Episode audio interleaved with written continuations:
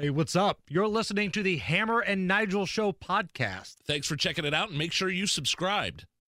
Hammer and Nigel Can you believe these characters are weirdos? on 93 WIBC. So let's rock it! My name is Jason Hammer, the gun guy. Guy Relford, pinch hitting for Big Nige today. And Guy, another Monday where it feels like it's our civic duty to report what's happening in the city, even though we don't really want to. You know, we want to come in here and have a good time. We want to have some beers. We want to tell some jokes. We want to laugh out loud. We want to make fun of Kyle. We want to do a lot of things. But sometimes this job warrants some bad news. And on Mondays, it feels like we always have bad news because we're looking at the crime numbers from the weekend. Yep. So, Indy today woke up to 14 people killed in the first 10 days of October. Police are now investigating after two juveniles were shot in Lawrence today. Now, they're still uh, in the hospital, hoping that they're going to be okay. But two juveniles shot in what appeared to be a drive by today in Lawrence, which means if you're keeping score at home, that's at least 16 people shot, four stabbed, and two killed this weekend alone. That's a grand total of 20 people either shot or stabbed Friday into this morning. Those are Chicago kind of numbers. That's what's so sad about this. You know, we're Indy. We're not supposed to be seeing this.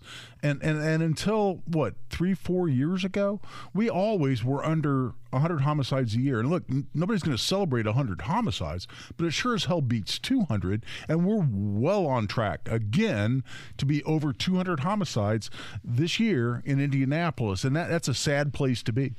And I I respect my friend Abdul, our colleague Abdul. He has a fantastic website, indypolitics.org. But I just can't wrap my mind around Ryan Mears being up 20% in the latest polling for Marion County prosecutor. I just can't see, Guy, how even Democrats, folks that usually just go in and hit straight ticket voting, can look at what Ryan Mears has done or hasn't done during his time in office and think we're on the right track. Exactly. I mean, who thinks this is okay? Who looks at the FedEx shooting, for instance, where the mother and daughter, before the FedEx shooting ever happened, went down to IMPD, reported this kid as being dangerous. And police even seized a shotgun from him that he had just bought, reporting that he wanted to- commit suicide by cop. Remember that? And it was Ryan Mears' office that chose not to file red flag proceedings. That kid then went and bought two rifles, went in and committed the, the FedEx shooting. Then you see the, the liberal bail policies and you see some of the plea agreements where people are right back on the street. And that's what, you know, our, our, our, our, our buddy Rick, who I know is going to be on the show uh, here soon, Rick Snyder, is going to talk about, about this revolving door of the criminal justice system. Who's responsible for that? Primarily in terms of agreeing to these deals, it's the prosecutor's office. Who's the Marion, Marion County prosecutor? It's Ryan Mears. And he is up for election this November in Marion County. The opponent is Cindy Carrasco. And I'm glad you bring up some of these plea deals because I want to go over a couple that have just happened within a week.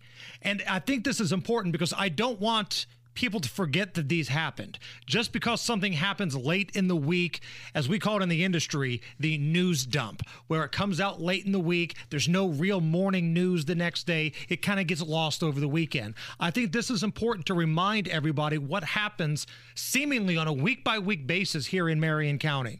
So Ryan Mears gave this sweetheart plea deal and a GPS monitoring device for a felony gun crime for this guy. And then the court okayed that, but they didn't tell corrections.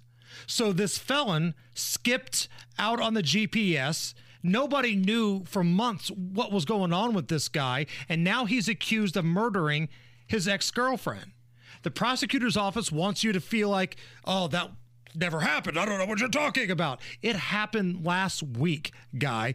And for a prosecutor who says that guns are the worst thing ever, it's interesting that he gave a sweetheart plea deal to a guy on a gun crime who then got out and then the court system which is all under his leadership in Marion County was completely screwed up and this guy ended up murdering his ex-girlfriend that's one example Rick Snyder president Fraternal Order of Police. He spoke to our news gathering partners, and uh, this is what he had to say. There is no excuse if this is proves to be true that you sentence somebody and you as a judge order them to be on GPS monitoring, yet there's no follow up to see if they actually showed up because you just left it up to the convicted offender to go and put their the, the GPS monitor on themselves. I think at some point in time the community has to say that is enough and our elected and appointed officials are not above reproach. So, Guy, let me ask you this. I remember in 2016 when Donald Trump was trying to cap off his campaign in a very frantic final couple of weeks competing against Hillary Clinton. When Hillary Clinton was allegedly leading in every single poll, his message was, What do you have to lose? So if you're a Marion County resident, even if you're a Democrat at this point, what do you have to lose by going against Ryan Mears? I think that's the question. I think there are two questions. What do you have to lose? And the other is is the is the status quo okay? Are you okay? With what's going on in Marion County right now on these issues, keep in mind on the on the GPS ankle monitoring issue, which you brought up, Jason, which is directly relevant to the case you're talking about. We've heard from Rick Snyder and others. The statistics are Indianapolis, city of around a million people, has more people released from jail or awaiting trial on GPS ankle monitoring than any other city in the country. More than L.A., more than New York. And we're more not than talking about per capita. Not That's talking about per capita. We're talking about absolute numbers. Consider that. And that's the system that, that the Democrats in, in Marion County have allowed to go forward to put these people out on GPS monitoring and invariably and oh and there's the other issue and this came out during the last legislative session because there was a bill introduced by a Republican in the Indiana General Assembly that looked at the GPS monitoring in Marion County and said they have roughly at the time I remember hearing the testimony in committee they had roughly 25% of the resources in Marion County that they needed to keep track of all those people on GPS ankle monitoring. In other words you can wander off or in this case, as you mentioned, the guy never puts the GPS monitor on to begin with. And why would he? It, why would he? If no, if, no, if nobody's watching, are you Right. really being monitored? If there are no monitors, and and that's not necessarily any individual's fault who's doing that job because. th th they can only work so many hours. They can only watch so many people. The, the testimony was during during a, a bill to put more resources uh, into the department that watches the damn things, who actually does the monitoring. We had 25% of the resources we need to keep track of all these people. So we got more people than any other city in the country on GPS ankle monitoring, and we don't have enough people watching them. What's going to happen? I mean, that's the easiest answer you could ever come up with. What's going to happen? They're going to wander off, and they're going to commit more crimes. And reminder all of the chaos that happens in the Marion County justice system, you got to look who the head of it is. You might not like what happens in the court system. And if you're Ryan Mears, you can blame everybody else. But it's kind of like in sports, guy. You and I both are sports guys. When a team is struggling, you don't fire the entire team. You fire the manager or you fire the general manager. You fire the head of whoever's in charge here. If you want to be elected in this position, and again, Ryan Mears was never elected in this position, he was appointed when he took over for the late Terry Curry. Uh, you got to take some responsibility, which takes me to this next story. Carl Hensley. This guy was sentenced to less than seven years, and I have a gut feeling he'll be out well before then, for killing a one year old with blunt force trauma. This was a story that came out late last week, over the weekend as well. Please don't forget that this happened. Hensley was originally hit with more serious charges, including murder and neglect of dependent, resulting in death. But according to court documents, Hensley wound up pleading guilty in September to neglect of dependent, resulting in serious injury, a level 3 felony. As part of this plea deal, the other more serious charges were dismissed. Now, Ryan Mears, the Marion County prosecutor, his office stated that they argued for an aggravated prison sentence, but ultimately the court elected to sentence Hensley to just nine years in the DOC and two years of community corrections work release. So this guy murders a baby with blunt force trauma, a one year old, and he's going to serve less than seven years. And all your prosecutor can say is, well, we asked for more. Where's the fight?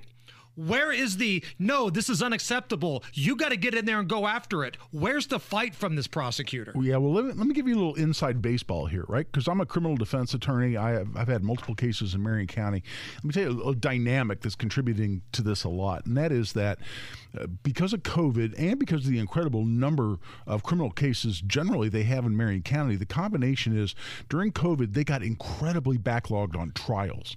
And here's how trials have to work: the the the system has to put the people in custody, especially those who have asked for an early trial. They have to put them on trial first. If they don't give them a trial date within the statutory requirements, they have to let them go. So those people are in custody.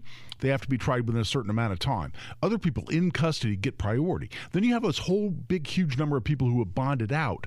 They've got this backlog. At one point, I heard numbers of something like 20,000 cases were awaiting trial in Marion County.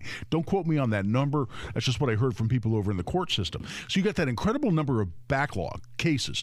And in some cases, they got to try them within certain amounts of time, or, or then they get egg on their face because they have to dismiss them. So what happens? If they have any possibility of resolving a case and reaching a plea deal and kicking that case out and not have to worry about it being on the trial calendar and clogging up the system. As as another case awaiting trial they're jumping all over it. And don't think defense lawyers don't know that. Don't think the pressure that the prosecutors and the courts have to get these cases through the system and resolved that the defense lawyers know that. And that's why I think you're seeing a lot of these deals. Again, if you live in Marion County, you have to get out and vote in November. You can't sit this one out. And if you're a lifelong Democrat, if you're somebody that normally just goes straight ticket, all I'm asking is what do you have to lose by taking a look at the other prosecutor candidate? That's all I'm asking. You're listening to the Hammer and Nigel Show on 93 WIBC. I'm Jason Hammer, Guy Relford filling in for Big Nige. Now, I am not a Michigan fan. I don't believe you're a Michigan fan either, No. Guy. But some would argue the University of Michigan has a long, proud history of academic success. They've lo- they put out a lot of great, powerful, smart leaders in the history of the world. And this brings us to what happened last night on Celebrity Jeopardy. So last night, the pride of the University of Michigan, Jalen Rose, former basketball star with the Fab Five, played Yeah. here with the Pacers in the Yeah, NBA. a lot He was a contestant on Celebrity Jeopardy, and it did not go well, guy. it's scripted and it didn't go well It did not go well. Now, keep in mind, the questions on Celebrity Jeopardy are substantially easier Yeah. than the ones you get on a normal episode, right? Like when Eric Berman, our uh, former colleague Eric Berman, was a champion on Jeopardy, he wasn't getting these easy questions you get on Celebrity Jeopardy. The great sketches they used to have on Saturday Night Live, where Will Ferrell was Alex Trebek, and then you had Darrell Hammond as Sean Connery oh man and Norm Macdonald as Burt Reynolds. Like those were the best. And it was a parody of how dumb some of these celebrities are on the show. Last night, real life became like a parody of itself. So here's uh, Jalen Rose. Now keep in mind, he was at minus 1300 heading into Final Jeopardy. they just gave him a $1,000 to play with because it's charity for Final Jeopardy. Yeah. And he, he missed that too. Yeah. So it was minus 1300.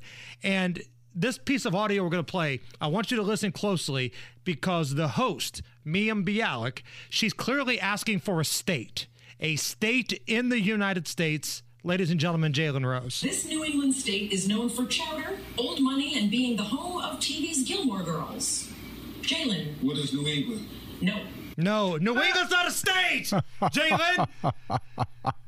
I don't know if you got your degree from the University of Michigan because I know you kind of left and played basketball. I don't know if you went back and got it, but if you're the University of Michigan guy, you're looking at one of your spokespeople out here going, you know what? You can stop wearing the maize and blue anytime now. We know in his defense, he heard clam chowder straight to New England, right? I mean, yeah, yeah, right. But I mean, yeah, but no, I'm, I'm kidding because he, the the question was for a state Right. Who's, who's going to say New England?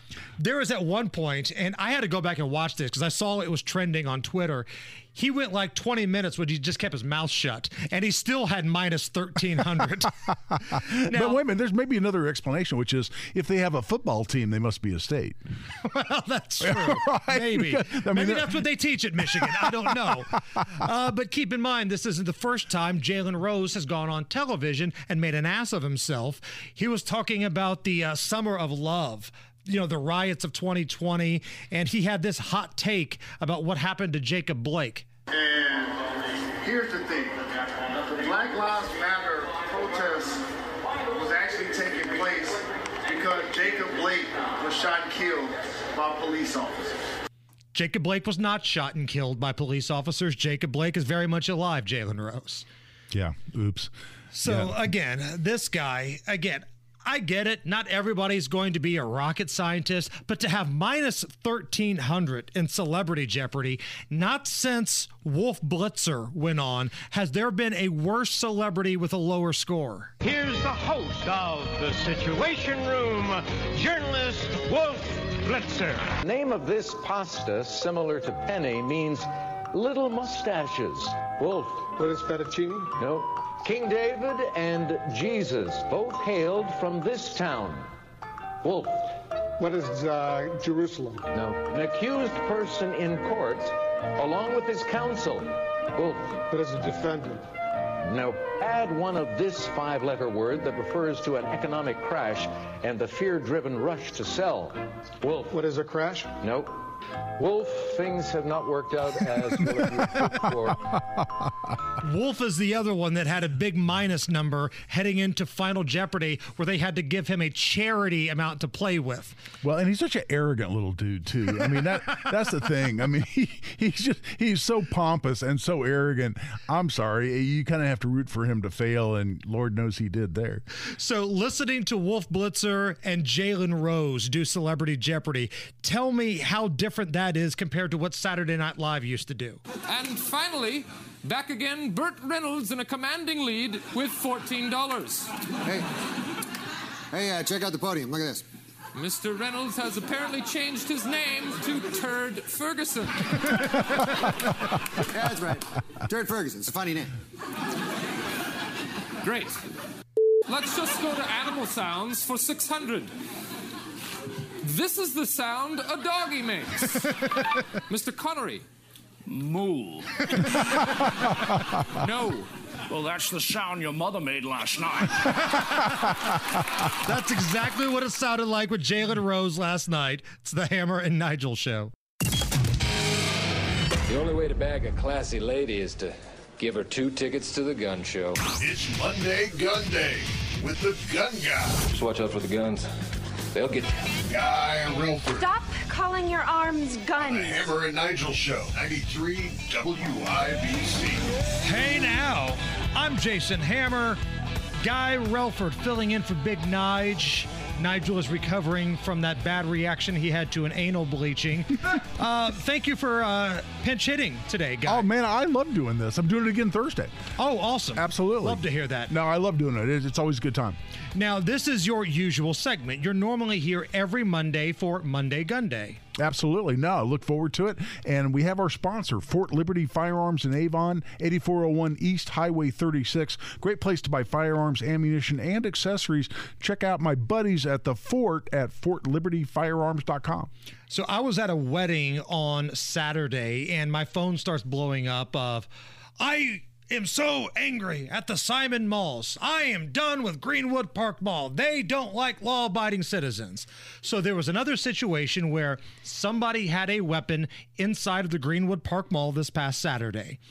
And from what I've been told, and Guy, I think you and I have kind of heard the same story. This was a weapon that was in somebody's backpack and it dropped on the floor, some ammo spread on the floor.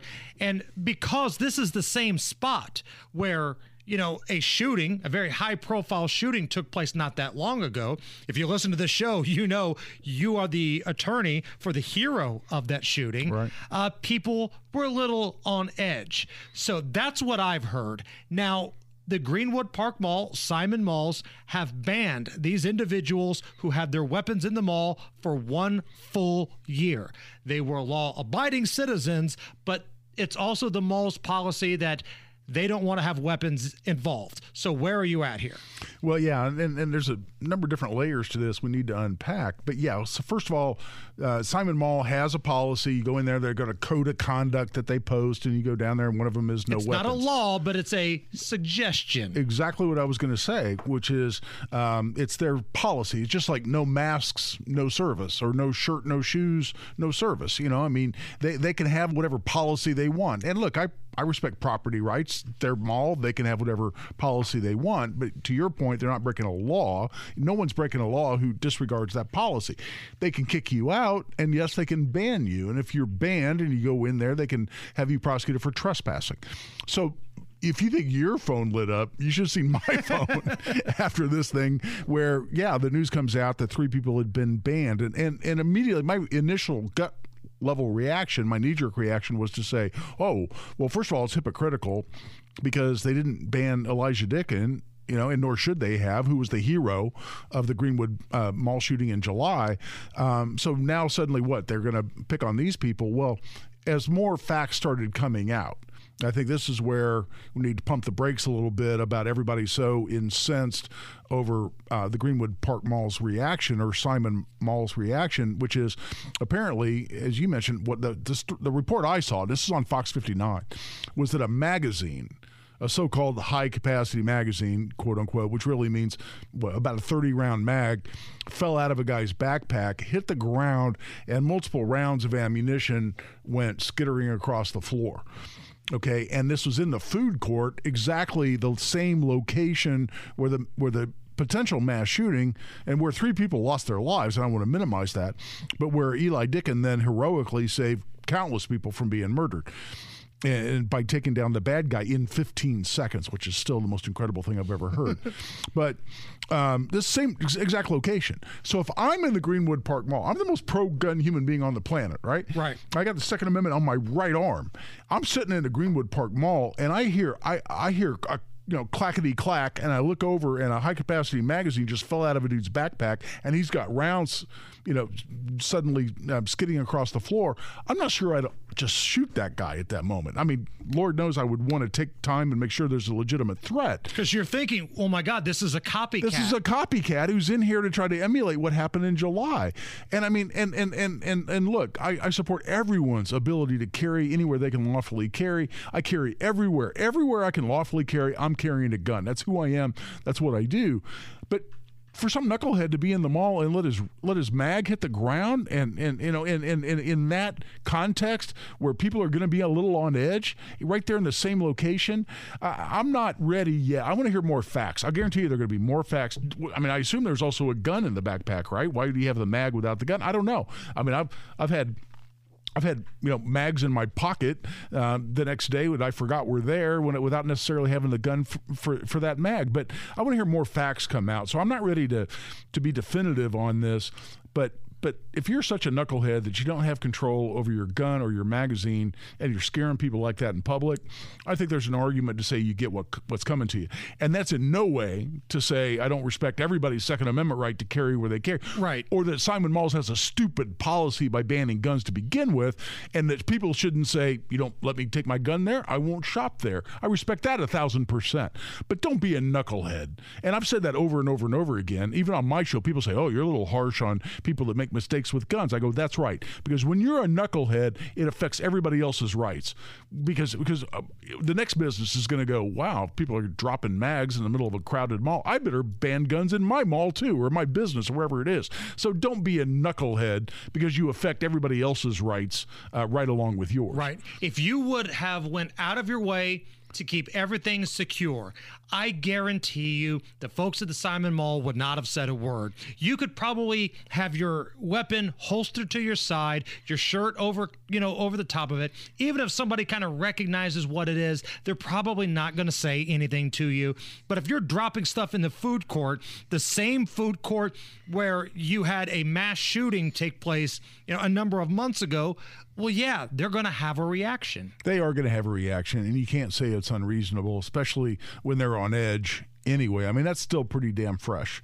Um, the the GPD, the Greenwood Police Department, hasn't even uh, concluded their investigation of the shooting that happened in July. I know. What are they like- looking into? Can you? I, I, you might not be allowed to answer that because I know your client is the, the hero of that shooting. But what are they looking into? What's taking so long? I can actually answer that because it's based on public statements by Chief James Ison, who, by the way, is, is a great police chief. I'm a big fan of this guy. He's uh, he's an excellent police officer. He's an excellent chief. He runs a great department, and uh, they've really done a stellar job on this whole investigation. They, they're working with the FBI on some forensic investigations. Uh, they've they've pretty much given up on the laptop that was put in an oven. Yeah. Uh, like with a can of butane. I'm, the guy'd seen too many James Bond movies. He thought he was going to get a big, big explosion. He didn't, but he melted the laptop. They've pretty much given up on that. And again, these are based on public statements from the chief, so I'm not revealing anything inside here. But what they're still working on with the FBI is trying to get information off the guy's cell phone that was the bad guy's cell phone that was thrown into a toilet uh, sometime before the shooting started, and they're still trying to get information off of it. And they're running some computer algorithms through it, and they, they've got some more work to do. And that can take some time because you're dealing with some computer phone related forensic investigation. And this is all to find a motive. It's to find a motive. No, you're exactly right. I, and I should have said that, Jason. Thanks for clarifying. Because, yeah, they're trying to find still a motive, but everything's pointing right now is to, to the dude just being a wacko generally. Not to get overly scientific about it, but it Right. looks like the guy was just pretty much whack. Monday Gun Day with Guy Relford with us here on the Hammer and Nigel show. Was there a new policy that was implemented by the FBI that requires firearms dealers to disclose buyer info to the U.S. government? Well, this is this is breaking information because I've just had literally in the last few days some friends of mine or clients of mine who own gun stores call me and say, "What's going on with this new policy?" Now, when uh, people are, are, are, putting a background check, uh, uh, getting a background check to buy a gun, for the first time, when, when there's a denial, the FBI is requiring the personal information, their their address, and and and and other identifying information on that individual from the gun store. And and they- they're saying at least this is indirect. And again, there's more to be developed out of this, so I'm still looking into it.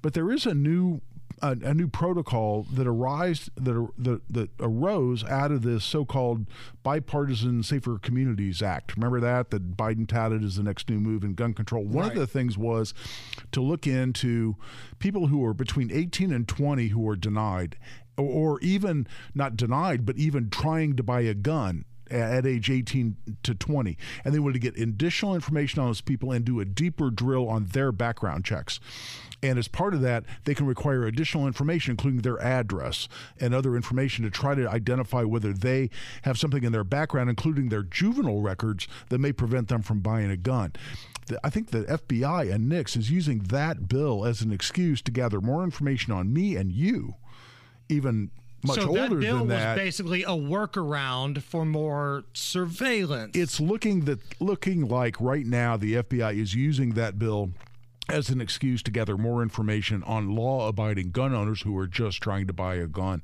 and that's scary. And there's going to be much more to, to say about this. We're still in the very early stages, but I've had uh, buddies of mine who own gun shops call me. w- Off uh, a shop in Carmel had me come in and go, dude, look at this. And they show me this screen that they have to fill out now as part of a background check when somebody's buying a gun, and it's totally new and it's much more information on gun owners than they've ever had to report before, and that's scary because there's one reason the government gathers information on gun owners.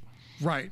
So this is what the FBI and the Biden Department of Justice is all working on. Meanwhile, anybody that wants to just basically walk across the border can do so. And there's a bunch of people on the terror watch list that uh, we have no idea where they're at. Oh yeah, it's all about uh, it's all about it. harassing law and uh, law-abiding gun owners. They're somehow going to cut down on crime on that. No, it's just an attack on the Second Amendment, as it appears right now. But I'll tell you right now, more news to follow on this. Where can people get more information? RelfordLaw.com is the website. Always RelfordLaw.com. Guy, thank you so much. Always. It's the Hammer and Nigel show. Uh, Guy, I got an update earlier today. 48 tickets remain. That's it. 48 tickets are left for a night with WIBC presented by Relay Indiana. It's coming up Thursday, October 27th. We're doing the show at Butler this year. So if you're somebody that's been waiting for the last minute, or maybe you're not sure if you're going to get tickets or not, this is it. There's a chance that at the end of today, this bad boy will be sold out. So 48 tickets remain. If you want tickets, here's what you do you go to Hammer and Nigel Show social media, Facebook or Twitter. We've got it pinned at the top. There's a link. Or just go to Ticketmaster.com, search for WIBC. It'll bring it up. Uh, there are 48 general admission tickets left. All the seating is general admission. All the VIP seats are sold out. Man, this is going to be a fun night. And with it being that close to the midterms, that crowd's going to be rocking. It's going to be rocking. I got to tell you, we've had two of these so far, and I got to tell you, I've had a fabulous time at every one. Um, you were kind enough to let me part uh, of, of your presentation last year, and then there's a there's a roundtable at the end, but it's it's it's not PC, man. It's not politically correct. You know, we say what we want to say, um, but it's a lot of fun. It's a great crowd, and it's a great opportunity to interact directly with listeners. And that's right. what I love so much about it. One hundred percent. And people are, are are are so gracious and so sweet. But it's just it's nice to to have that direct personal interaction with people that otherwise just hear us on the radio. And I love it. I I'm thrilled that I got another invitation to go, and uh, looking forward to be on that stage with you guys. You'll be there, Matt. Bear will be there. Yeah. Mondo, myself, Naj, Kendall and Casey, Tony Katz, a night with WIBC. And again, it's all made possible by our good friends at Relay Indiana. They do so much for the community. But uh, if you want to buy tickets, you better hustle. As of this morning, there were only 48 left. Ticketmaster.com. Search for WIBC. We have the top stories of the day coming up next. Hammer and Nigel. Can you believe these characters are weirdos? On 93 WIBC. So let's rock it! My name is Jason Hammer. Guy Relford pinch hitting for Nigel today. Guy, we have a lot of serious things going on in this country right now. We've got crime, we've got drugs, we've got an economic situation that's not ideal. To put that very mildly, we got some serious stuff going on. But where does Kim Jong un getting squirrely again rank in terms of the things that we need to be focusing on in this country? Because North Korea started to make a little bit more noise. I'd say not high enough in terms of the attention that our government's given this right now. Because, listen, the number one threat we have, I think, as far as uh, foreign policy, as far as international threats, is all linked to how weak our commander in chief is right now. He's indecisive. He's incompetent. We all know that. That we have we have no clear international policy. Um, we have not delivered any stern messages whatsoever, other than a, a little bit of lip service in the UN.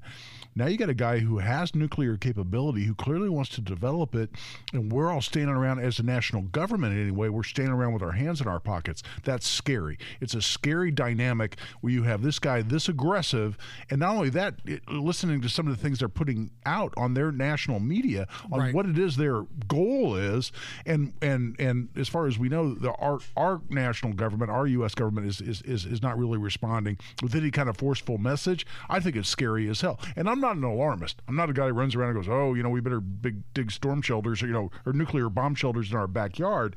But this is scary because we have such an incompetent leader in this country right now. Right. When you look at who the leader of North Korea is, it's kind of embarrassing that we have a more incompetent leader. yeah, right. Right. Exactly. Fat Boy right now is putting the fear into the United States because they know that uh, Hair Sniff McGee is not going to do anything about it. Exactly. Now, the reason we're bringing this up is that North Korean state media reported earlier today that uh, missile launches that were intended to, quote, hit and wipe out potential South Korean and U.S. targets following recent naval drills have been tested. Quote, through seven times of launching drills and tactical nuclear operations units, the actual war capabilities of the nuclear combat forces ready to hit and wipe out. The set objects at any location and any time are on full display. That's what was said by Korean Central News Agency. Now, again, I get it. It's state run media. They're going to make it sound like they've got a better military than Russia, the United States, and everybody combined. They don't. But they've made a lot of progress. There was a time, Guy, where you remember we would laugh at what Fat Boy was trying to do because every missile would go up and then it would land right back in the ocean and it was failed. They've made a lot of progress here. Well, that's right. And, and consider this they're confident enough, they're bold enough to make that public statement. You know, do you do that if you think that the U.S. is going to respond in any meaningful way? If, if you're in any way afraid of what the U.S. response would be, do you make that public statement? Because to your point, this is state run media. This doesn't get released without Fat Boy himself having released it.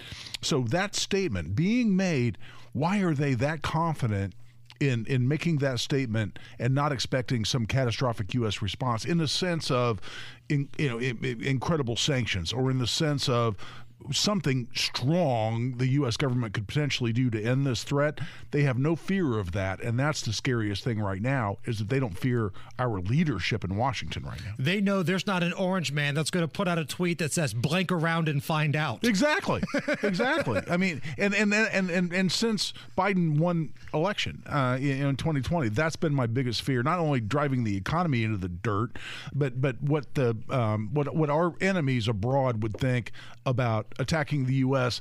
in any given way, financially, um, or militarily, whatever it might be, because we've got such an, an, incompetent boob in the White House right now. And his first test was the Afghan withdrawal, which was Right. a complete debacle Couldn't have that been cost the lives of uh, men and women serving our country. The rest of the world saw that, and that's why you've got an emboldened fat boy over there launching missile after missile, saying, "Yeah, this is what we're wanting to accomplish." Exactly. Jennifer Griffin, uh, she is with Fox News. She covers what's happening with North Korea.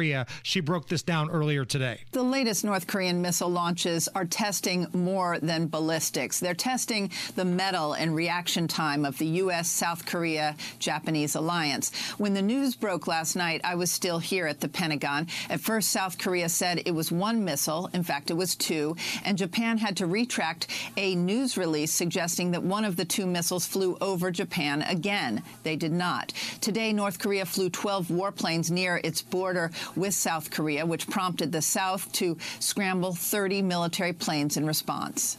The U.S., which had not carried out military exercises with South Korea in nearly five years, launched warplanes with Japan. Two U.S. ships belonging to the USS Ronald Reagan Carrier Strike Group carried out trilateral ballistic missile defense exercises with South Korean and Japanese warships in the Sea of Japan today. The USS Chancellorsville provided air defense. The exercise included detecting, tracking, and intercepting simulated targets, as well as coordination, communication, and information sharing between the three countries. This follows live fire exercises between the U.S. and South Korea and air drills between the U.S., Japan, and South Korea. So it does sound like, based off the reporting of Jennifer Griffin of Fox, that the United States is aware, the United States is taking it seriously. But as you know, Guy, there's a difference between talking about something, doing an exercise about something, and then when it's actually go time, doing something about it. I think it's a legitimate question to, to, to, to ask would Korea be doing this, North Korea be doing this right now with a Donald Trump in the White House, or, or even a G.W. Bush in the White House? Um, uh, would they be would, would would Vladimir Putin be hinting around at, at potentially using nuclear weapons on the battlefield in Ukraine if Donald Trump was in the White House? again, even George W. Bush. Ask yourself that question, and, and and I think that's legitimate to ask. I think a lot of what we're seeing right now in terms of provocation from our enemies abroad is specifically because of the weakness we have in our commander in chief. And listen, not to make it just a partisan situation, do you think, let's just for argument's sake here, say Barack Obama was still the president, do you think that fat boy would be doing this with Obama as the president? Because to me, while Obama never was that strong iron fist, if you talk to him enough, you can talk him into raids like the one that killed uh, the Bin Laden. Osama bin Laden. Thank you. Had a brain fart right there. No, you can talk him into those types of situations. And Obama was a guy. Say what you want about him. he really cared. He did not want to look weak. You can go at him for a lot of reasons, and trust me, there are reasons to go at him, but it was important to him and his ego. He didn't want to look weak. With Joe Biden, man, that bird flew out the window a long time ago. I think it's a really legitimate point, Jason, and I and I would say this: I do not think it would be happening under uh, Obama's administration because, you know, look, economically, I couldn't have disagreed with him more on Second Amendment issues. I couldn't have possibly Right. disagreed with him more, but he was decisive. He was lucid. And I think very, very, very intelligent and could analyze a situation well. I completely disagree with his politics, but I think the question you ask is completely legitimate. And I think the answer is no. I don't think this would be happening the way it is today um, if, if Obama was still in the White House. There's a reason why so many people that worked in the Obama White House have gone out and have just been flaming Joe Biden. Yeah. We've heard a lot of their economic experts and foreign policy folks. They want to make sure they're giving their administration that Heisman Trophy stiff arm and distancing themselves from Joe Biden's because they don't want to be tied into this mess. Well, no, exactly. And and look, I, it's a often repeated quote, but you heard from Obama. He he even said, "Never underestimate Joe Biden's ability to f things up." Remember that quote? And, and 100%. How legit is that? That holds up today. Barack Obama said a lot of things that turned out to be wrong or ridiculous, but that's the one that really holds up today. Hammer and Nigel presents is this. It depends upon what the meaning of the word is. Is this anything? On 93 WIBC. Oh, we are going to have some fun here. Guy Relford is in for Big Nige, and Guy is going to play Is This Anything? Are you ready? I'm on it, man. Here we go. Dateline, California. A California fire engine crew is being investigated after footage of a woman dressed in a bikini exited their vehicle and headed into a strip club that it was parked in front of. Here is the uh, neighboring business owner talking about this video, which has since gone viral. What do you say? I mean, my mouth dropped. And she had no clothes on. And what's she doing inside the fire truck? And who's running the fire truck? And who's in charge? And why did they allow this? I mean, somebody's in trouble. So, Guy, this sounds like the most fun fire truck I have ever heard in my life, but some people have a problem with it. Is this anything? No, man. Uh, First of all, firefighters are studs, right? I mean, I, when we have the annual firefighter uh, you know, meeting here in Indianapolis, it's so cool to come downtown. All the firefighters are in town, and uh, if and, and look, we need to be equal opportunity about it because I, I know some female firefighters that are complete badasses as well. Sure. I think every fire truck ought to come equipped with both male and female strippers on it, specifically for the entertainment of the firefighters because they are such incredible badasses to begin with. We just owe that to them as a community service, as far as I'm concerned. And listen, I don't know what's on the inside of a fire truck, but back at the fire station, there's a pole there, right? So it feels like if anybody is going to know what it's like to relate to a stripper, it's going to be the firefighters who have a pole literally inside their house, right? Well, it just makes sense. Right. Yeah, absolutely. And- This and- is the and- training. This is what we've been waiting for, gentlemen. And, and by the way, this entire discussion is for humor purposes only. And, and Mrs. Relford, please let me come home when I when you know when I get off the air today. I will say this about the firefighter convention. I almost got into a little altercation with one of these meatheads one year, though, guy. so I'm driving into uh, work, and it's just under the arts garden. Right, and it- that light's always red. So I'm stopped and I'm waiting, and uh, the light turns green. Now I'm old enough to know you never just floor it when it turns green because there's people still walking by. So I wait a couple seconds and I start to eventually motor my way to the garage. Well, firefighter guy comes out. He's walking when he's not supposed to. So I stop and I slam on my brakes. He smacks my car like I'm the bad guy. So I lay on a horn, which probably went for about five or six seconds, and I'm yelling some things outside of mm-hmm. my window. He keeps on walking. I go back into my garage. Was that wrong on my behalf? Well, I, the, during conventions in Indy, Don't we see that all the time, right? People, you're out there with the big groups and they're kind of walking along. Dude, the FFA, when those FFA kids are here, it takes forever to get through downtown. you got to be careful because those kids don't pay attention. But Yeah. this was a grown ass man, right? And the sleeves were rolled up, and he was being Mr. Tough Guy, and he slaps my car when he was doing it wrong. Well, I'll tell you what. Of all the people that I would roll up on and then slam my horn on, uh, I would not be a firefighter, man. I, I'd be I'd be showing that brother respect and saying, uh, you know, you you enjoy Indy and go right on along. So yeah, no, I'm voting on the firefighter on this one, All brother. right, all right, fine. I was representing Indy. This is my city. I live here. I pay taxes. You don't get to walk into my car and then lay on the ground, my neck, my back. I need $150,000. See, and you thought we didn't have the segment. Am I a bad guy? What was the segment Am called? I a horrible person? Am I a horrible person? I mean, we haven't had "Am I a horrible person" on on Hammer and Nigel in quite some time. We just had a segment of that right here, and I'm voting for yeah. Let the firefighter walk across Oh, the street. on, You're a guy. horrible person. Uh, of the 99.9% of people who are awesome and are badass, this tough guy wanted to smack my car for walking across the lane when he wasn't supposed to. Nah, we love firefighters when they come to Indy. Uh, you're a horrible person. Is this anything?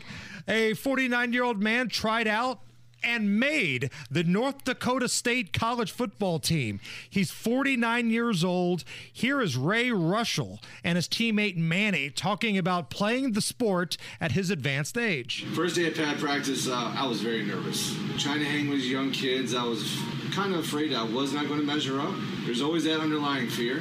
He goes hard every rep. He makes sure that he's doing his job. Love the sport, and I just go out there and I give it my all. Guy, he plays the defensive line too. So we're not talking about somebody that's, No. you know, he's on the roster, but he's not getting touched. He's a kicker. Yeah, Right. no, no, no. He's a D lineman and he's 49. He's mixing it up. Uh, you know, of every story you've ever had on Is This Anything, this is at my top of my list for This Is Something. I so love this story. When I, I saw the video on I saw the news coverage on this. This is so something. You have no idea. I'm 64 years old, and I still have this recurrent dream that the Colts call me up and want me to play tight end. I mean, because that's what I played at DePauw. It's not you know, that far fetched, guy. Have you, have you no. seen the No, no, no. blocking of these tight ends? They could use you right now. Yeah, you're right. Yeah, I have a trouble. I have trouble hopping a high curb, much less running across the middle on a slant pattern. But no, this is so cool. This guy's 49 years old, and the fact that he's making this happen, that he was in that kind of shape, and that and he's a veteran, uh, and go and going out and playing defensive line. And North Dakota State, well, I, that's I'm not sure what exactly division they're at least Division two, if not better than that. Right. They play some big time games. They play some big time games. Uh, no, where, where Vinatieri, where, where, where, where did he play? I think he went to North Dakota. I think that was North Dakota. I think that's Yes. right. But still, no. Of, of every story we've ever had on Is This Anything, this is my favorite one. God bless this guy. He's a stud, and I, I'm his number one fan. So there's three people in this room that all had visions of college football at one point. Guy actually played. I uh, practice squatted it and then said, "Yeah, getting this crap beat out of me. I'm not Rudy. The joy of running out of Ball State Stadium is not for me." Yeah. Kyle, you uh, you thought about it a little bit. Yeah, I uh, played pickup backyard football and almost got recruited to the Ball State practice squad. And I uh, heard horror stories from me, from Hammer, well, and from other guys that were on the team. And they're like, dude, you'll be a tackling dummy. Don't do it. Right. Like imagine how much Rudy got his ass whooped at Notre Dame and but the payoff was, you know, he got to put on the golden dome helmet. He got to run out and that was one of the best teams in America. Yeah, the joy isn't the same of running out of Scheumann Stadium. Well, I'll tell you, real, real, real short. I, I, I I was first team All State when I was playing at Carmel, so I got recruited by bigger schools. I did a recruiting trip to Tennessee. I did a recruiting trip. Rocky Top, baby. Yeah, absolutely. And uh, but anyway, um, so I was thinking about trying to play bigger uh, at a bigger school, but my coach Dick Dullaghan at Carmel at the time said, "Guy, you're not really good enough to play in the Big Ten. You're not really. You're definitely not good enough to play in the SEC. So as between DePauw or Wabash, whoever offers you the better deal to come, because that's when Division three schools still gave athletic scholarships. Whichever school gives you the better deal, that's where you're going to go. So I had my recruiting trip at DePauw, and I walked in, and they had a coach named Tommy Mont who'd literally been there for 40 years, and and I walked in, and and, and I sit down, and he's making some notes. He finally looks up and he goes, uh, "Oh, you're Guy Relford." I go, "Yeah." And he goes, "You went to Carmel?" I went, "Yeah." And he goes, "Well, you're supposed to be pretty good." I go, well, "Thanks, coach." He goes, "Have you been to Wabash yet?" And I said, "No, sir. I'm supposed to go next weekend." He goes, "They don't have girls at Wabash." and they, and, this and is the rival school of. Oh yeah, yeah. Oh. DePauw Wabash, they're only 35 miles apart, you know, down 231. And he looks at me and goes, They don't have girls at Wabash. And I said, No, sir, I, I understand. That's an, an all men's school. And he goes, When I went to college, I wanted to go to college where they had females. Maybe you don't feel that way. and I went, No, no, I like girls. Hold on. What do you mean? He's No. calling out your manhood. Absolutely. guy. I've been in this guy's office for 27 seconds and he just called out my sexuality. I'm going, no, I want to go to college where they have girls. And he goes, you still going to Wabash next weekend? I go, no, sir, I'm coming to DePauw. Wow, he got you, and it worked. It's the Hammer and Nigel show. No sleep till. You're listening to the Hammer and Nigel Show on 93 WIBC. At this point, we can just call the show Hammer and Friends, right? I mean, that's really what it's become. Nigel, again, I've said this because people ask me all the time. He has the same amount of vacation time that I have. But he also takes like five weeks of sick time because he's a fat alcoholic that doesn't take care of himself. so it feels like he's never here, guy. well, but occasionally there's a medical emergency, like the complications from, um, um, was it butt bleaching that you mentioned? Anal bleaching. Anal bleaching? Yeah, okay, yeah. Yes. Uh, but again, thank you for filling in today. Oh, man, it's always it's always fun. I look forward to coming back Thursday. Oh, yeah, that's right. We'll have to make it Thirsty Thursday. Yeah, now, now we're talking. I'll have some beer in the fridge for you.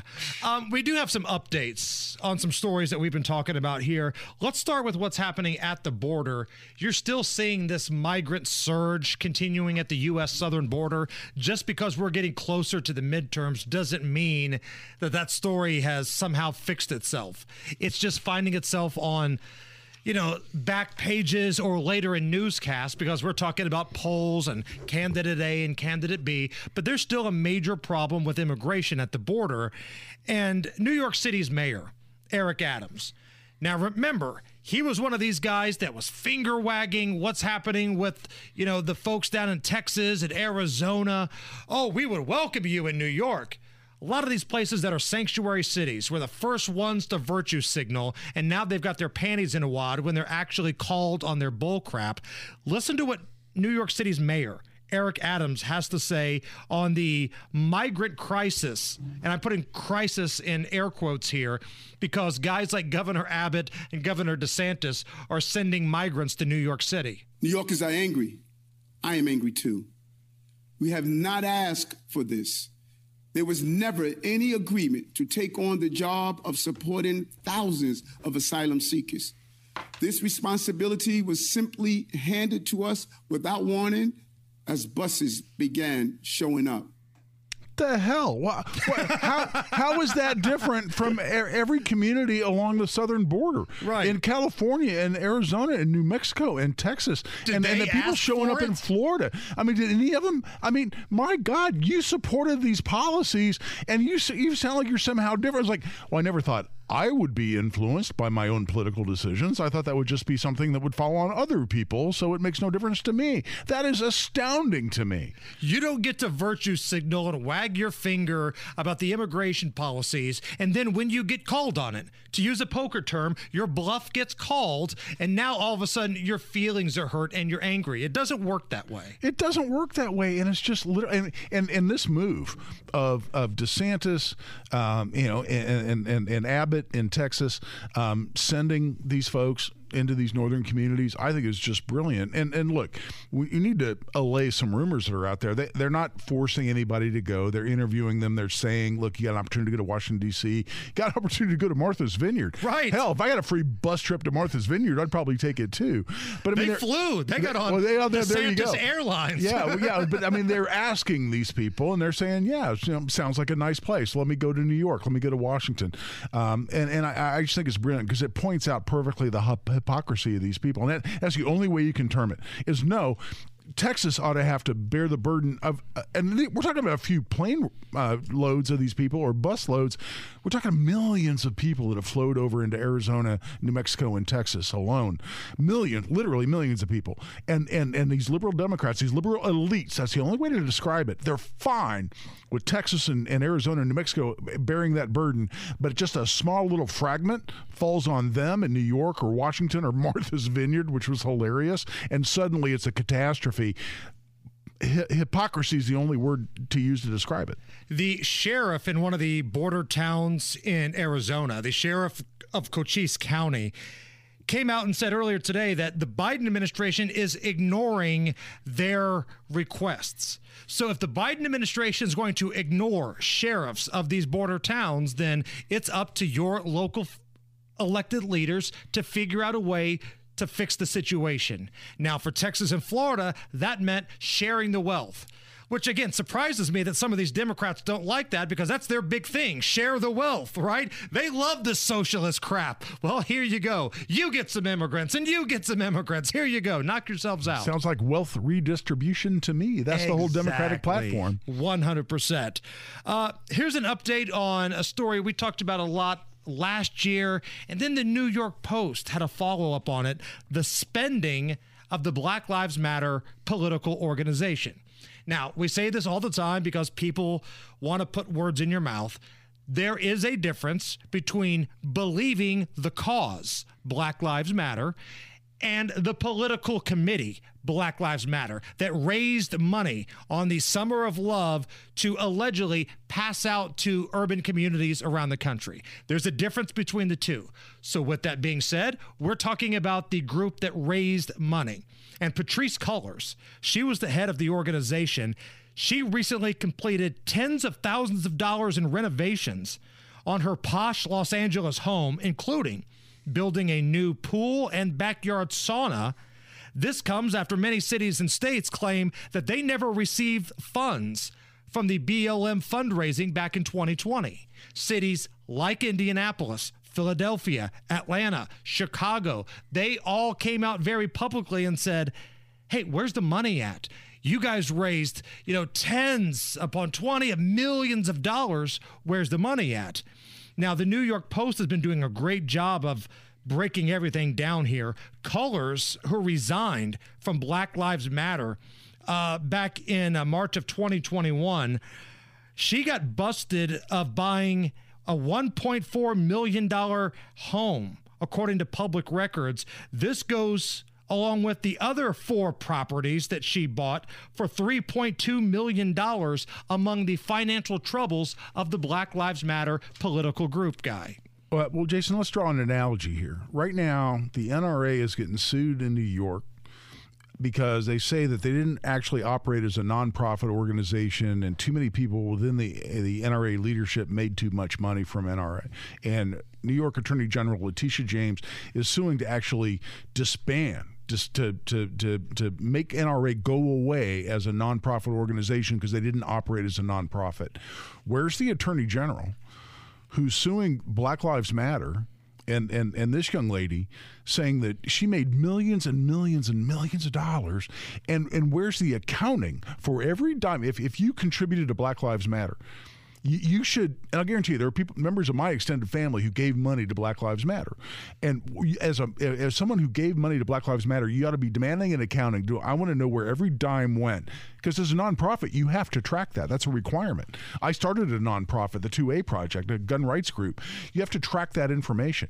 Where did every dime go? And, and if millions upon literally three to four million dollars. She bought multiple homes and then basically said this was needed for business purposes. Where's the lawsuit? And look, I'm and I've, I've become very critical of NRA, so don't think I'm an apologist for NRA. However, where's the similar lawsuit by an attorney general to say Black Lives Matter did not operate as a nonprofit organization; it operated merely to make its leaders rich, and ought to be disman- disbanded as a nonprofit because it didn't operate as a nonprofit. Where's that attorney general lawsuit? Now, if you want to go after Donald Trump's taxes, be my guest. It feels like they've been doing that song Yeah, and right. dance for a number of years now. Knock yourselves out.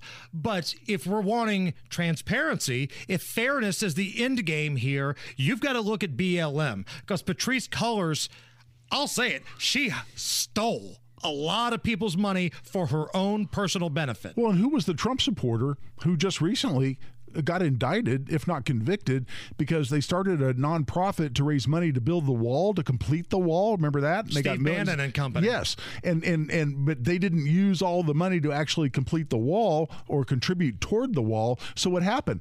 They went to jail. They got indicted. Wh- where is that criminal prosecution or where's that attorney general lawsuit as to BLM? That's a legitimate question, irrespective of your politics. Frankly, if you support BLM, you ought to be asking that question more than if you're someone who didn't, because they took your money and they made this lady rich. That's not appropriate, and it, it, it certainly is is inconsistent with your your obligations as a nonprofit organization.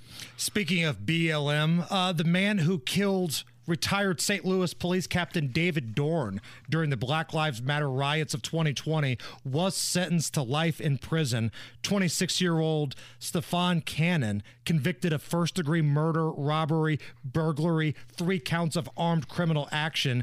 This was happened on social media, happened on Facebook Live. So, David Dorn, a retired St. Louis captain, he was trying to protect, I believe it was a jewelry store, and was trying to keep looting from happening. And this piece of human excrement murdered him on Facebook Live. It's disgusting, but I am happy that he's going to spend the rest of his life in prison. I hope he stays there.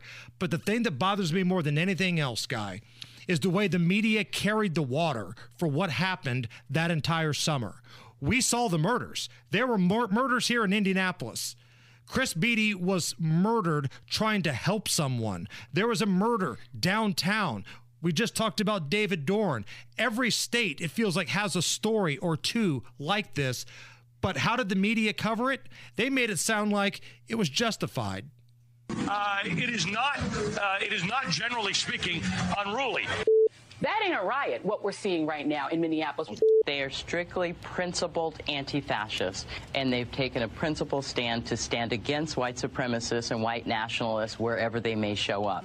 I argue to you tonight all punches are not equal morally. It says it right in the name, Antifa, anti-fascism, which is what they were there um, fighting. Listen, there's, you know, no organization is perfect. Any reasonable person would say we shouldn't be destroying other people's property, but these are not reasonable times. But thank goodness for the looters, man.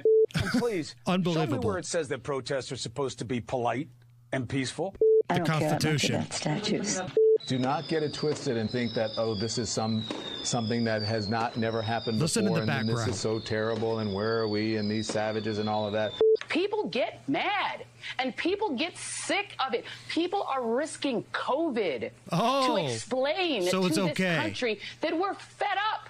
Thuggishness is thuggishness wh- wherever it comes from politically, and, and we should be the first to call it out. I disagree. Unbelievable how the media, and I put that in a broad category. It's not everybody, but it was a lot of people carried the water for the violence, the destruction, the killing, the looting that took place in 2020. But there was no bigger shill.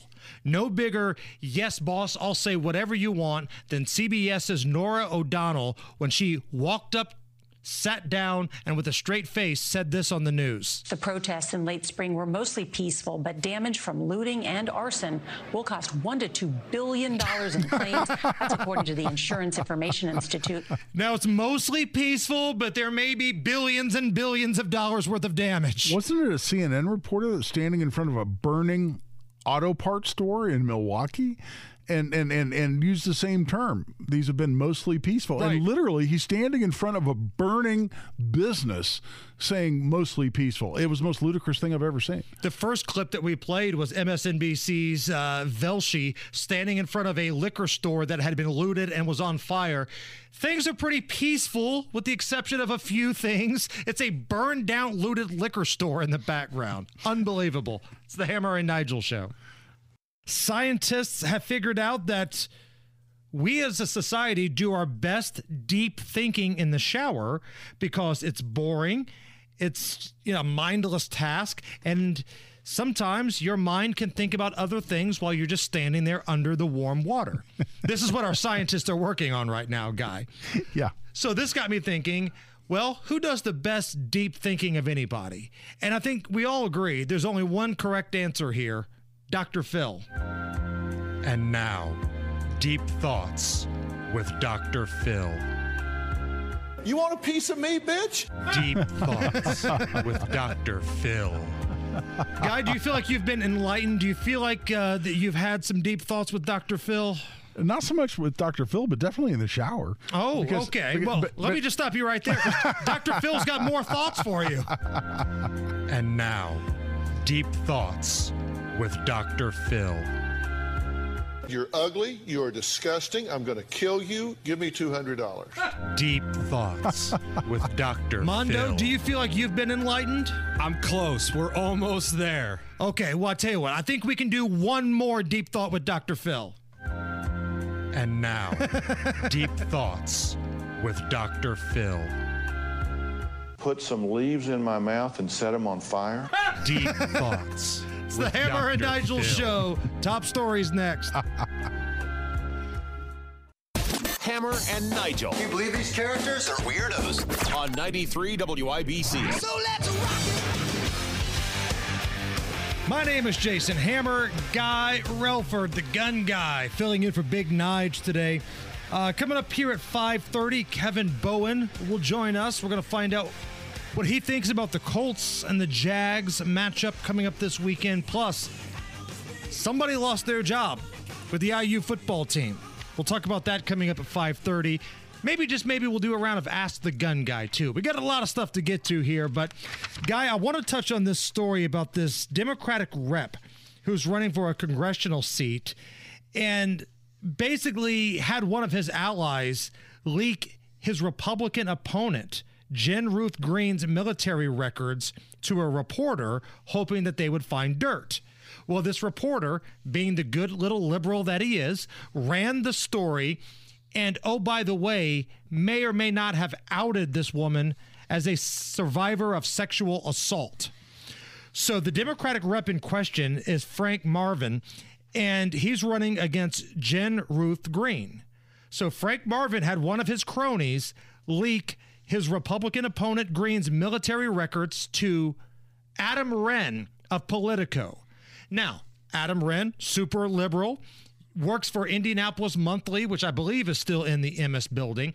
He was the guy that basically outed himself as the pencil neck that Greg Garrison was once talking about. Greg Garrison said there was some pencil neck intern, blah, blah, blah, blah, blah. I had no idea who he was talking about until Adam Wren outed himself on social media. Hey, I'm that pencil neck. Right, right. I was never an intern. Oh, okay. Well, you clearly answered the question of who the pencil neck was. So Adam Wren runs this story, and while they're trying to own the conservative candidate, they basically out that she is a survivor of sexual assault by an Iraqi soldier. Now, I'm going to get your thoughts on this, but I'm going to read the statement from the campaign of Jennifer Ruth Green. Again, she's a candidate for Congress in Indiana's first congressional district. This is on the heels of this leaked information and then the posting of the story by Adam Wren. Quote, I'm a survivor of sexual trauma in the military. I'm being forced to share this information outside of my own timeline for the first time publicly because my congressman, Frank Mrvan, and his cronies illegally obtained my military records describing my sexual assault. His team fished the details of my assault to different news outlets, asking them to share misinformation to por- portray me as a failed military officer who lacks integrity. This is false. Uh, the statement from Ruth Green goes on. I believe after sharing my assaults against the evidence of some of in my command, my career was intentionally derailed. The paperwork Congressman Mrvan illegally obtained contains information that reflects me in a negative light. I have since appealed the incident with the military, and the entire issue is settled. Clearly, I have progressed as a military member, promoting to the rank of lieutenant colonel and successfully completing a command tour. I've written to the United States Attorney, the Air Force Inspector General, and the Department of Defense asking them to launch criminal probes into the release of confidential personal files. I'm saddened to have. Sh- I'm saddened to have to share publicly one of the most private events of my life, and I'm even more saddened that the congressman who I applauded for authoring the military sexual trauma bill would engage in or tolerate this despicable behavior from his campaign and his allies. It's unacceptable for every vet, it's unacceptable for every woman, and it's unacceptable for anyone who's ever been a victim of sexual assault. So she goes on and on, but that's the nuts and bolts of her statement. So we got a lot going on here. You've got this Democratic rep who wants to act like he cares about what happens with sexual trauma with members of the military, but allegedly phishing information. And then you've got Adam Wren thinking this is okay as long as he can get clicks for Politico, because that's one of his new gigs now, and he can own the conservatives. And by the way, if you look at that guy's social media, Adam Wren on Twitter, trying to get away from that story as fast as you can. Let's talk about Pete Buttigieg. Let's talk about something else. This is pretty gross. It's pretty gross, and I got to tell you, um, it, it, may be a violation of the law as well. There are statutes out there, and look how this applies to an event that happened, um, you know, uh, over in in Iraq. Um, you know, how this applies to military records is, is an open question, and I won't. Uh, posit any kind of a guess on that. However, there are statutes out there that protect the confidentiality um, of the identity of victims of sexual assault and those are out there for a reason. Um, and it and and and, and I got to believe the, the the the violation of this lady's privacy here is worth uh, the investigation that she's called for. And I really hope not only that, that people get called to, to task politically, uh, somebody could could potentially go to jail here. Uh, and and that's because this is a big deal. You're talking about one of the most private things that could ever potentially happen to someone. The most devastating things, one of the most devastating things could ever happen to a woman. Clearly, uh, and to have that used for political purposes is beyond disgusting. It may be criminal. And if you go to Adam Wren's Twitter feed, and this is a guy that tweets all the time, he loves to fight with WIBC, loves to kind of spitball and do these types of things. For this big of a story, for this national byline of Politico, you think it'd be pinned at the top. You'd think this would be front and center. Uh, let's scroll through. He's bashing Rokita, generic story, uh, trying to lift up Pete Buttigieg, uh, generic story, talking about everything but what we just mentioned. And I don't want to go through his feed anymore, and I really don't want to give him any more attention because it seems like anytime that clown wants attention, he tries to pick a fight with somebody here at WIBC. Uh, but I get trying to own the other side, own the libs, own the conservatives. But when you're outing somebody with sexual assault, that's disgusting. There are things that are beyond uh, politics this is pretty horrific to me. It, it really is. And again, I, I, don't know how the law applies in this situation, so I don't know if this is in fact a crime. Uh, but there are clearly laws out there that protect this kind of information, and and I would think there there are laws that protect the confidentiality of military personnel records generally. I mean, we don't want those being leaked and used for political purposes. So I don't know. Uh, it's not something I've, I've I've analyzed from a legal perspective, so I won't make a guess in that area. But I'm glad there's an investigation. I'll be very interested in seeing uh, what the results of that are. Garrison was right about that dude. Uh, meanwhile, let's shift gears and talk about the midterms. Um, it's clear there's a playbook for the Democrats, and it's avoid debates. Right? The last thing the Democrats want is Fetterman to go up there in a debate against Dr. Oz and say ridiculous things. He agreed to one really close to the election with a bunch of crazy stipulations to it. All right, fine. But in Arizona, their governor race is wild. Uh, you've got Katie Hobbs, who's in a pretty contested race with Kari Lake for the governor's race out in Arizona. She basically went on CBS News this weekend and admits she's ducking debate. One more time before we let you go, because I think it is on the mind of Arizona voters. Are you saying this morning that there is no circumstance that you can envision or would even try to negotiate in which you and Kari Lake would appear at a debate together before the election?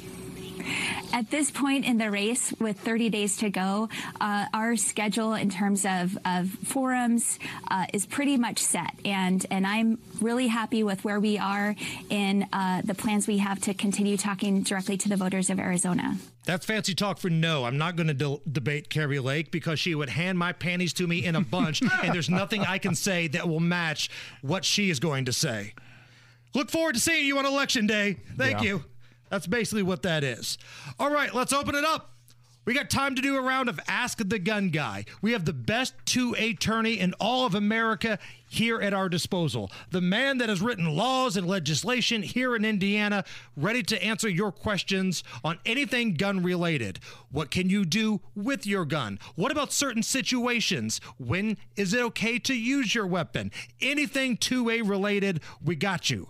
239 9393. That's the number. 239 9393. Ask the gun guy. Your call's coming up. Boom, boom, boom, boom. Bang, bang, bang, bang. You're listening to the Hammer and Nigel Show on 93 WIBC. Bang, bang, bang. It is time to ask the gun guy. 2A attorney and host of the Gun Guy Show, Guy Relford, filling in for Big Nige today. You ready, Guy? Uh, absolutely. Always ready. Love doing this. Let's go to Richard. Richard, welcome to the Hammer and Nigel Show. We got the Gun Guy here. Hey guys, thanks for taking my call. I was I got a question about your class that you offer. I wanted to find out some particulars on that, what site to go to, find out about it, and also I've got a question about um, the mall. Uh, they have uh, a new stipulation. In fact, they're kicking people out if you go in there with a gun and you carry, you know you have a uh, you have a permit carry. But uh, yeah, let me let me answer both those for you. We passed constitutional carry. I'll take the second question first. We passed constitutional carry effective July 1st this year, and that just means if you're a law-abiding citizen who's not prohibited by either state or federal law from possessing a gun, you can carry a handgun in those places where it's otherwise legal for you to carry a handgun without having to go get a handgun license. So we've made the handgun license optional. That's really the the short summary of constitutional carry. And uh, and by the way, I, you were not a paid plant, but I appreciate you calling in and asking for about my about my class. Uh, I teach a class called Essentials of Indiana Gun Law. And if you're interested in that, just go to tactical-firearms.com. Next one's coming up November 5th. So tactical-firearms.com, click on upcoming courses, and you got it. Let's go to Jay. Jay is next up. Welcome to the Hammer and Nigel Show. Hey, hey, guy, uh, I've listened to your show a lot. So you've touched on it before that if you're in your house and someone's breaking into your vehicle, etc., and you know how people will make a, a quick decision and run out the door with a firearm and make a decision that obviously they'll regret. Um, I don't know if you've seen the video of the, the guys having their catalytic converter cut off and they came out the door with paintball guns and lit them up. So just wanted to, you know, school the audience on, you know, the ramifications of both actions and, and uh, you know, what we should and shouldn't do. Yeah, well, it's a great question. And uh, as I've talked about in my classes and, and on my show on Saturdays, um, and when it comes to defending your property, now I'm not talking about your home, I'm talking about your car or your catalytic converter, you can use reasonable force to defend your personal property, but you can't use deadly force. So if some guy's cutting off my catalytic converter, can I go out there and drag his ass out from underneath my car and hit him a couple times? Yes, I can. Um, but I can't shoot him. I can't use deadly force. A paintball gun, I don't think anybody's going to call that deadly force. Um, so running out there with a paintball gun, I have not seen that video. Um, but, you know, I don't know that that would be my weapon of choice in that situation, but it doesn't sound like deadly force to me. I think in all likelihood, they, they, the police and the prosecutor's office would interpret that as using reasonable force to defend your personal property, including your catalytic converter. So, with some of these weapons that look like actual firearms Oh, yeah. but aren't, where is the law at on that? Because in Indiana, you can't point a gun at somebody right now unless your life is in danger. Do I have this correct? That's right. It has to be, an, uh, but but to be guilty of that crime of pointing a firearm, it has to be an actual firearm. Uh, but, okay, so that's what I was asking. If you've got Yeah. one of these weapons that looks like the real McCoy, but it's not, it's either a BB gun or it's something that Clark Griswold bought in vacation Right. that looks like a real weapon.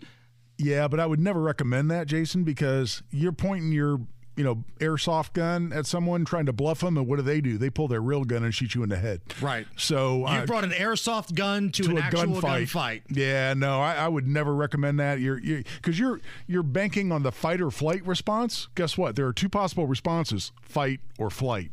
And you don't know which one you're going to get. That'd be a bad move on my part.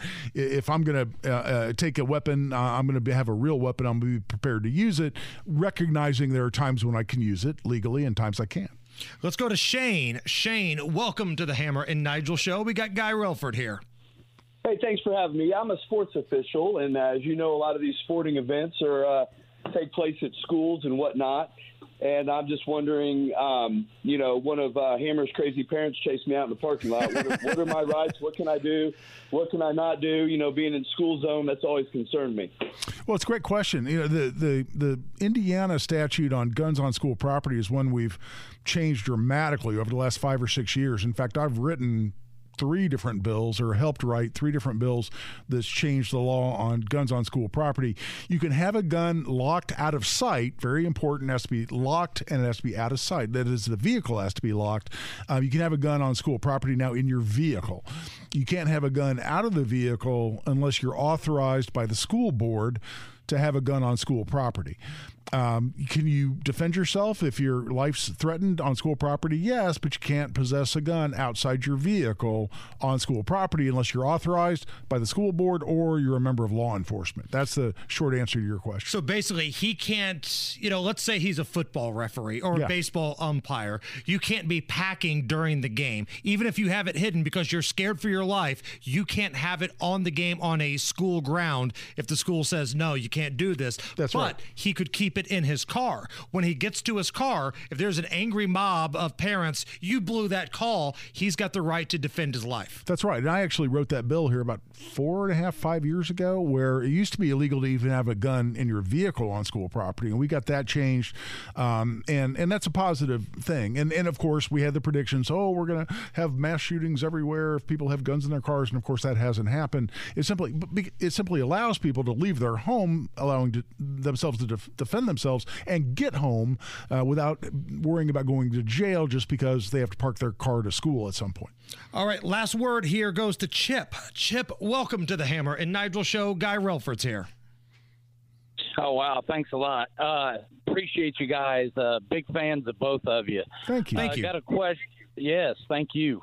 Uh, several years ago, back in 2006 and 2009, I got a couple of DUIs, and I ended up with a Class D felony over it.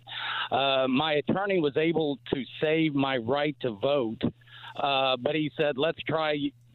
On down the road to see if we can get your right to carry back. Uh, Guy, my question is: Is do I need to hire you, or is there some way I can go through to expunge this without your services? Well, I mean, you know, anything a lawyer can do for you, you can you can attempt to do yourself. Um, you know, that you can file something uh, uh, pro se, as we say, that is without a lawyer. Um, if you want somebody who you know has done it before and knows how to do it, um, then I would say you need to hire a lawyer, including me. I I do felony expungements regularly. I've probably got half a dozen of them. I'm working on my desk uh, right now. Um, but yeah, after eight years with a clean criminal history, you can go back and expunge uh, a, a low level felony like what you're talking about off your record, and that does restore your gun rights. But you get one expungement in your lifetime. So, can you do it yourself? Absolutely. If you, you can only got one in your lifetime, do you want to try to do it yourself or you want to hire a professional? That's totally up to you, and I defer to your discretion. Guy Relford, thank you. Absolutely. Uh, we got Kevin Bowen previewing Colts and the Jags. And can Purdue win their half of the Big Ten in football this year? IU making some coaching changes. You're listening to the Hammer and Nigel Show on 93 WIBC. It is the Hammer and Nigel show. I'm Jason Hammer. Guy Relford in for Big Nige. And let's go to the drivehubler.com hotline and bring on Kevin Bowen. He's from our sister sports station 1075 The Fan, does the morning show Kevin and Query. KB, on one hand, it was kind of nice not to have a Colts game yesterday. As fans, we didn't have to stress, we didn't have to yell, our blood pressure was down. But then, just when you think there's a chance that this horrible team could get into first place, Carson Wentz screws you over one more time. you know, as much as some things change, they just stay the same. I felt like I was watching the end of a game last season, albeit in a different color uniform with Wentz throwing that pick against Tennessee right at the goal line. I thought this was an unbelievable tweet. I got hammered. I, I tweeted out right after that play that, you know, Carson Wentz continues to kill the Colts in the clutch. And someone responded, well, there goes one of the highlights they could have put on the "Thank You for the Memories" video coming up here in a few weeks when when the Colts host the Commanders. So, Right. yeah, Tennessee heads their bye week. The Colts are a half game back at Tennessee, and then obviously it's a huge one because Jacksonville is Sunday, but then they'll go to Tennessee next week after losing to both those teams earlier in the season. So if Washington, whatever they're called now, the Commanders, the Commies, whatever, if they're able to score from first and goal at basically the one yard line, the Colts are in first place. As bad as the Colts have been, they're in first place because Jacksonville lost yesterday. But Carson Wentz throws that pick in the end zone. And here the Colts are with a lot of teams with two wins. Man, I'm looking around the league, Kevin. It feels like everybody, for the most part, has like two or three wins. Like the parity in the NFL this year is wild. Yeah, and again, it's a league that's kind of driven by a lot of that parity, but I would agree. I mean, look at the two divisions the Colts are playing this year, outside of their own, of course. They're playing the AFC West and the NFC East. At the start of the year, I think we all thought the AFC West was really a division unlike anything we've we've ever seen. Well, here the Colts two and zero oh against that division. The Colts play the NFC East. I thought that would be a division that'd be very manageable this season, and you've got the Giants at four and one, beating Green Bay in London yesterday. Philly's the only undefeated team in the league at five and zero. And then Dallas, with a backup quarterback, is four and one, and Cooper Rush, their backup, has started four games this season. So, uh, yeah, it's wild how it's played out. Like you said, two two and one the Colts. But you know, when you look at the 20 quarters they've played this season, like throughout the two overtimes, I mean, they were the superior team in maybe a handful of those quarters. And I think that's where you look at two two and one, and you think, God bless the AFC South. But when you compare that to kind of other teams in the league, just doesn't feel as good. Right. There's no rational Colts fan that can look at this team and feel good about being this close to first place. There's a lot of flaws here. Um, so let's kind of go down the list. Let's start with the offensive line. A lot of money invested in this offensive line. And I know Denver's defense is good, but when I watched that game Thursday, this reminded me of some of those early 90s Colts offensive lines where, I mean, the quarterback would drop back, and the minute that he took the snap, there was somebody ready to put a hit on him. There's a lot of money invested here. It's not working. You know, simply hammer the highest paid offensive line in the NFL is broken. I mean, that's that's where you're at, and it's a shocking statement to make on October 10th, but that's where the Colts are at right now. I mean, if you're going to ask me, all right, Kevin, here's a depth chart for Sunday. Pencil in who you think is going to be the offensive line. I would only feel confident in really putting Quenton Nelson at left guard. Um, I assume Braden Smith will be the right tackle, but everything else is so much uh, up in the air. Um, and it's not really an injury situation either. Like you haven't hit, you know, injuries on the O line yet, which I think is even a little bit more nerve wracking because it is a group that gets beat up a whole lot. But I mean, last Thursday, six sacks. I think the group was penalized six times as well. You know, Matt Ryan was under siege, and then when he did have time, you know, he, he made a couple of egre- egregious mistakes, and I think that's a concern right now. Is you know, somebody can go glass half full and say, well, the O line was supposed to be a strength, so eventually it'll get back to that. But again, the broken element, I, I three, four guys. Like I, it's so up in the air on what you even do end of this week. It's going to take the, the new group to build chemistry together. Then what happens when you hit you know injuries to that group? Um, so so many questions right now, and it's a big reason why you're the worst scoring offense in the NFL. And the tackle position on an offensive line, left tackle and then right tackle, so important to what you want to do as an offense. It's a mess. I mean, they're just playing musical chairs right now. Kevin, is there any circumstance at all that the $20 million man, Quenton Nelson, might be asked to play a little left tackle?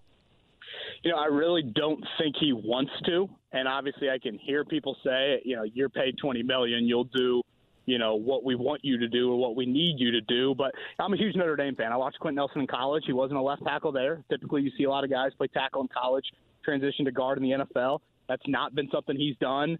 Um, and, and as much as I think that could be on the table, there's also the question of, well, are you making two positions worse then? And you know, some might argue, well, you can't get any worse at left tackle than you already are. But you know, are you taking away, you know, your best left guard and now making that position weaker? So there are no easy answers, Hammer to it whatsoever. I think they really miss Jack Doyle. I know we don't talk a lot about that, but I think Doyle is a great, great blocker.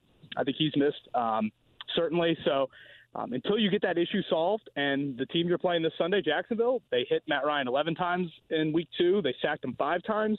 You know they're going to try and get after him again. It's going to be the thing that kind of holds this team back from just being a better scoring offense. They've gone seven straight games with 20 points or fewer. That is the longest streak for this franchise since 1993.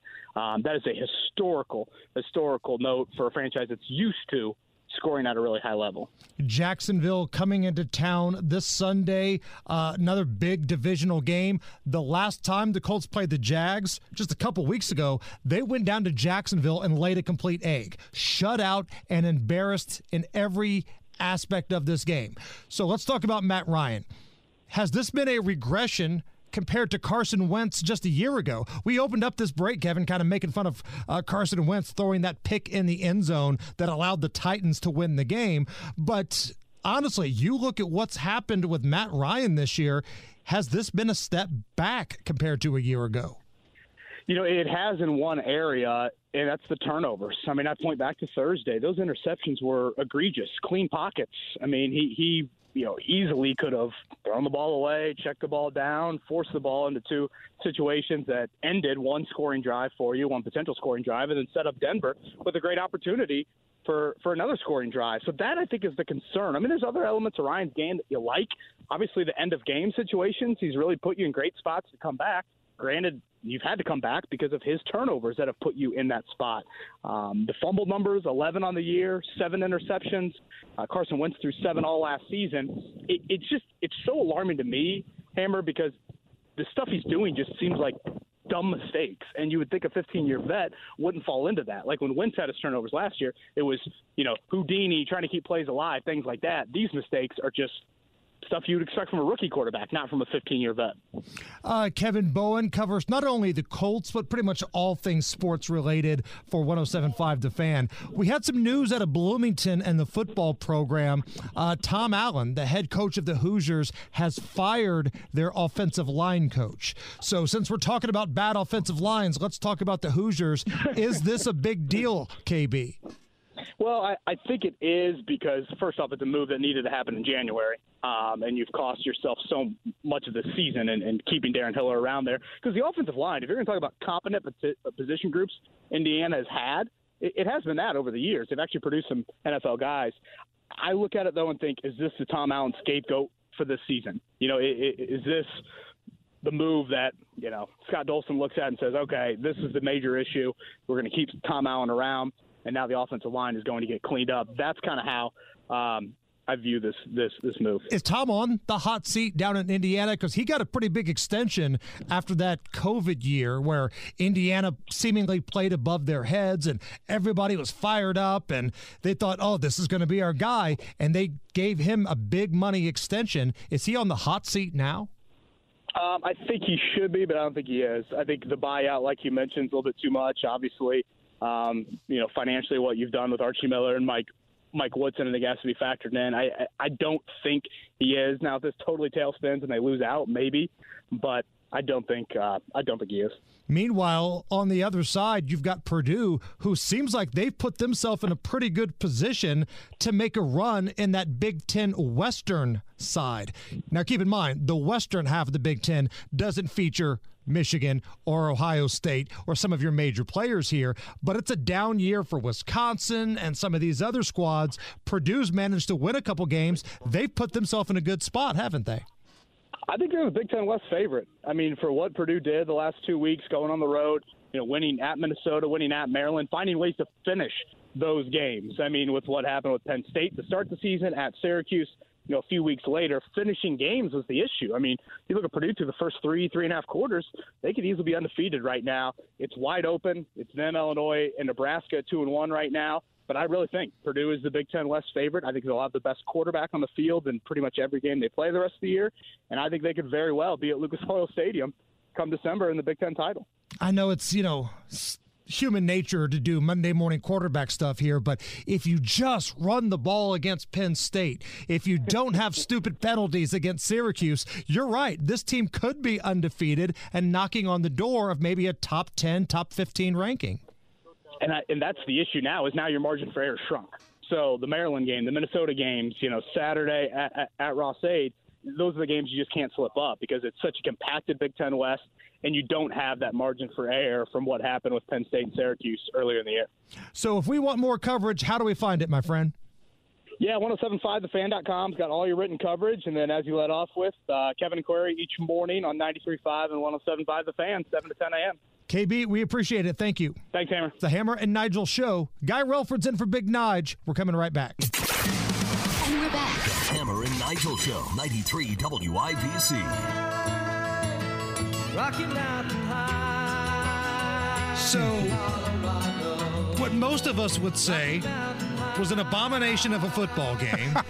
the Colts at Denver uh, taking on the Broncos this past Thursday. A game without any touchdowns, plenty of turnovers, bad offensive line play, bad quarterback play. The Colts won the game.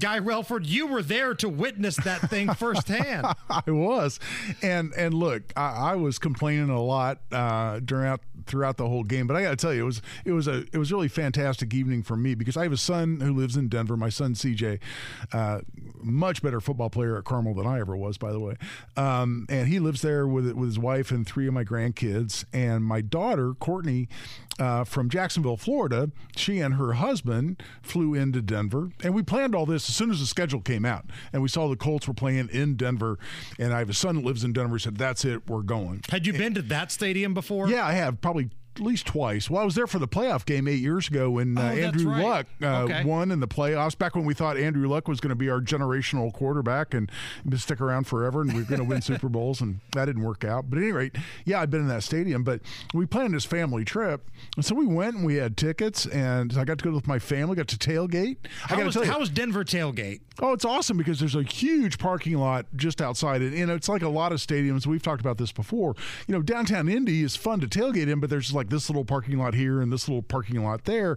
They have this huge, big parking lot that almost surrounds the stadium. So there's a lot of really good tailgating.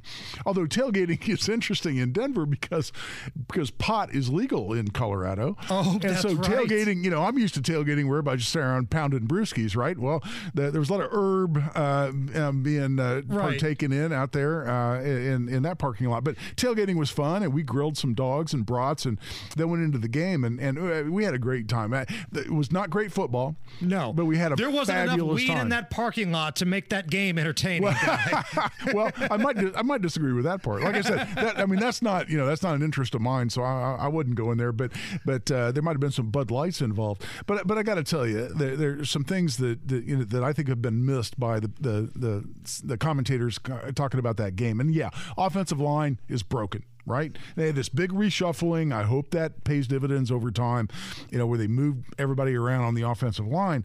Um, but you know, to give up five, six sacks, you know, more commonly than not in these games, not okay.